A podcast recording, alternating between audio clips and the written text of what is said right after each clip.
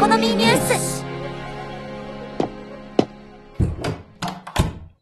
おはようございます。クリエイターやインフルエンサーの未来を語る部屋、クリエイターエコノミーニュースへようこそ。パーソナリティの香川です。小春立花です。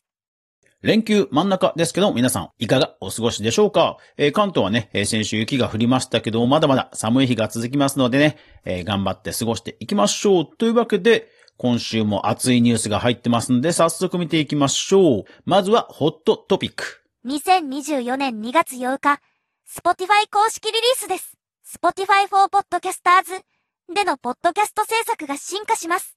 Spotify なんですが、これまでは、かつて、アンカーという、まあ、ポッドキャストプラットフォームを買収して、えーそれを傘下に入れた後、そのツールをね、Spotify for Podcasters ということで、ブラウザから音声録音をしたり、編集をしたり、そして広告を差し込んだりするという機能を提供していました。そして今回、そのツールの位置づけと、まあ、同じ位置づけで、リバーサイドというツールが置き換わるというニュースになります。正確には、6月かな ?6 月以降、現状のツールが、まあ、実質使えなくなるということで、結構ですね、配信者、特に現状の Spotify のツールを使っている方には、驚きが広がっていました。さて、その新しく内包されるリバーサイドというツールなんですが、これ、もともとはですね、リバーサイド FM というブラウザでビデオ会議、ビデオコラボをする収録のツールだったんですよね。で、それを Spotify が、ま、パートナーシップを強化し、もうビルトインしたわけですね。ですので、もう実際には連携していて、使えるようになっています。まあ、Spotify もですね、ビデオポッドキャストをまあ、強化したいということの表れなんだと思います。実際海外ですと、その、ポッドキャストという名称、これは音声というより、なんか、対談トーク番組みたいな総称として広い意味合いで使われるようになってるんだそうです。なので、YouTube が、まあ、このあたりをね、伸ばしてくる中では、まあ、Spotify も必然的なツールの切り替えになるのかなということですね。ただ、6月以降はですね、現状のツールが使えなくなるので、例えば何ができなくなるかというと、これまで Spotify の音楽を、まあ、ラジオのね、間に流れる曲のように流す、えーミュージックプラストークというのがあったんですが、これ使えなくなるそうです。それから、動画を抜きにした単純なその音声コラボの収録ですとか、そういったものがもう使えなくなるので、まあ、結構使い勝手はもう変わってしまうので、慣れるまでは大変かなという印象です。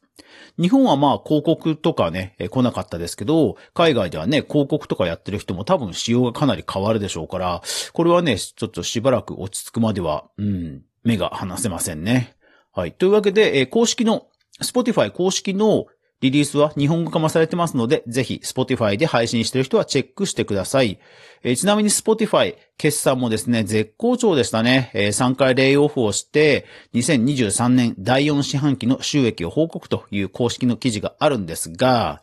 いやー、景気のいい数字が並んでますね。例えば、加入者数前年比15%増の2億3600万。すごいなー総収益は前年比16%増の37億ユーロと。売上総利益率26.7%。いや、すごいですね。ほら、Spotify って楽曲の配信の、ある意味こう、リザヤで稼ぐビジネスモデルじゃないですか。ね、仕入れて、皆さんからの会費を分配しつつ、で、余った分が Spotify の取り分じゃないですか。にもかかわらず、利益率26%を確保できてるっていうのはとんでもないですね。うーん。まあ、とはいえ、えー YouTube と、えーさらにガチンコをね、えーしていくということでは、まあ、不可避な判断だったのかなと思いますので、現状、Spotify で配信をしている人はチェックしていきましょう。ハッシュタグ、クリエコでは、戦略テック関連いきましょう。まずはこちら。2024年2月8日、スタンド FM 公式リリースです。スタンド FM、オトバンクと提携し、AI 本人オーディオブックを制作、キングコング西野昭弘さんの声。スタンド FM 久しぶりのリリースですね。スタンド FM と提携したオトバンク両方からプレスリリースが公式に出ています。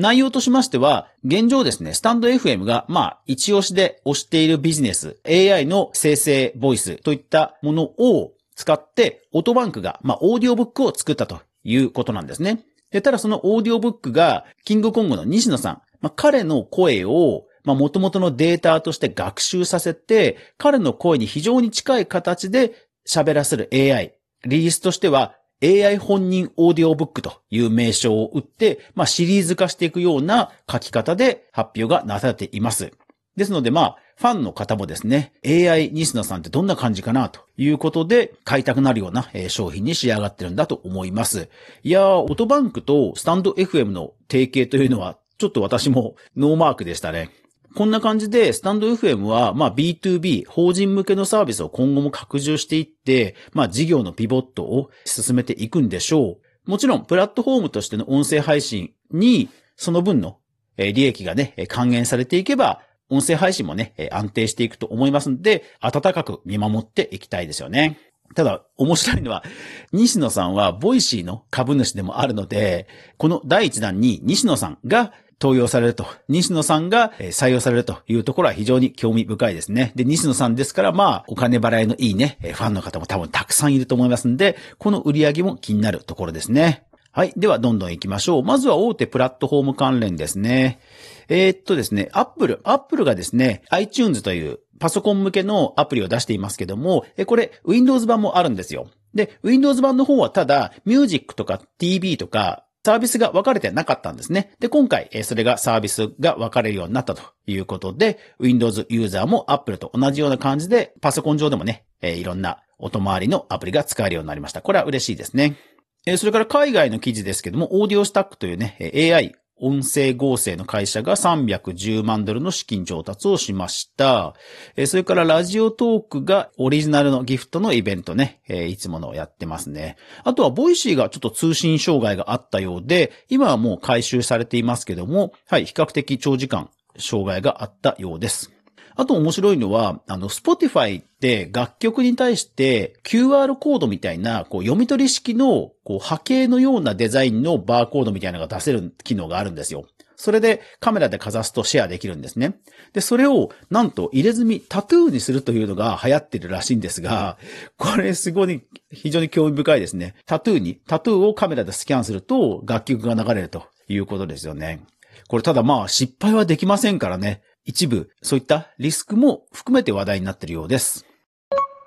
さて、今週のリッスンですけども、トップページが改修されて、有料エピソードコーナーができてますね。買いたいものが見つかった人は、ぜひぜひ買ってみましょう。自分自身のポッドキャストページ、ここにですね、エピソードを固定できるようになったそうです。うーん、本当どんどん順当進化していきますね。えあと他のプラットフォームで、バレンタイン企画がね、いろんなプラットフォームでやってますね。ボイシー、ラジオトーク、スプーン、ボイスポコチャ、もう軒並みやってますね。はい。えあとはですね、サイバーエージェントの AWA。こちらの方でですね、インタビュー、記事、掲載イベントというのがあって、これが達成できるとですね、リアルサウンドというメディアで紹介されるという、なんか、ラジオトークでもね、こういったメディアとコラボする企画ありますけども、うん、アワもこういうにやってくるのはさすがですね。えあとはオーディオコンテンツとしては、DL サイトというダウンロード人気サイトがあるんですが、そこで100万円ポイント分山分けのユーザー参加型のイベントがなされています。で、ガジェット関連はですね、今週は、あ、そうそう、これこれ。デジタル音声をアナログ音声に変換という、まあなんか考えると逆なオーディオコンバーターがえ発売されるそうです。ただこれニーズとしてはあれなんですよね。例えば、プレイステーションのゲーム機、あれ、実は光デジタルの出力端子があるんですよ。で、その光デジタルをこのコンバーターを通すと、アナログのイヤホンで聞けるとかいう感じになるんですよね。だからやっぱり一定のニーズあるんでしょうね。えー、興味ある人は見てみてください。番組はこのまま続きますが、ラジオトーク他の皆さんはここで一旦終了です。ぜひ、Spotify、YouTube、Apple Podcast、StandFM でフル視聴してください。ではでは。